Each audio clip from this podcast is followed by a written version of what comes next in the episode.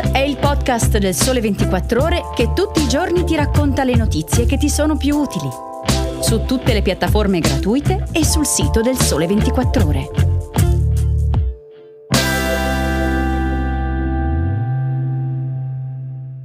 Buongiorno, bentornata o bentornato a Start. Oggi è martedì 2 maggio, io sono Luca Salvioli e condurrò il podcast per questa settimana. Oggi vi racconterò della nuova offerta di trasporto pubblico in Germania, poi ci sposteremo in Puglia contando i danni dell'epidemia di Xylella che da anni ha decimato gli ulivi infine uno sguardo sul prossimo futuro. Puntiamo i lavori che nei prossimi anni saranno capaci di offrire maggiori opportunità professionali. La Germania ha avviato ieri, primo maggio, una delle offerte di trasporto pubblico più convenienti in tutto il mondo, stabilendo un nuovo punto di riferimento per incoraggiare i consumatori a usare meno l'auto in favore delle alternative disponibili. Costerà 49 euro al mese e chi farà l'abbonamento otterrà viaggi illimitati su tutti gli autobus urbani, le metropolitane e i tram in ogni comune del paese. Il cambiamento, spiega una dettagliata agenzia di Bloomberg, è necessario perché in Germania il settore dei trasporti ha regolarmente mancato gli obiettivi di riduzione della produzione di anidride carbonica ed è ben al di sotto del ritmo necessario per quasi dimezzare l'inquinamento da CO2 entro il 2030. La notizia si è fatta appunto riprendere in tutto il mondo, non mancano però le critiche interne, ad esempio c'è chi osserva che il piano non include investimenti verso nuovi servizi. Non c'è però dubbio che l'offerta ha le caratteristiche per diventare un punto di riferimento e sarà da studiare per vedere i risultati che riuscirà a conseguire nei prossimi mesi.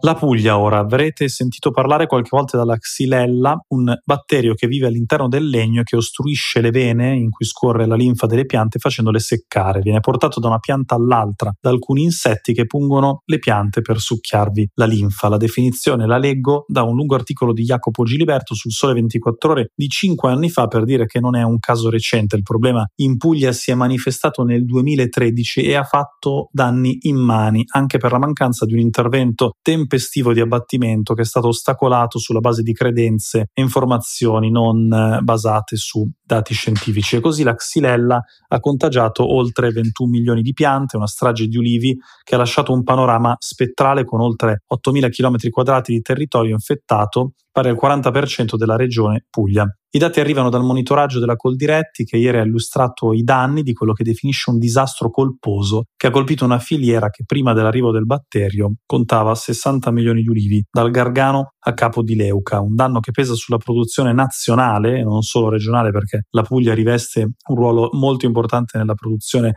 italiana di olio extravergine di oliva e eh, quest'anno la Puglia avrà un taglio del 40% delle produzioni a causa appunto del batterio di cui vi ho parlato, ma anche della siccità. La lunga analisi di Coldiretti si conclude denunciando che a tre anni dalla pubblicazione del piano straordinario da 300 milioni di euro non è stata liquidata alcuna risorsa agli agricoltori per reimpiantare gli ulivi secchi, che avrebbe consentito di ricominciare a lavorare e a produrre.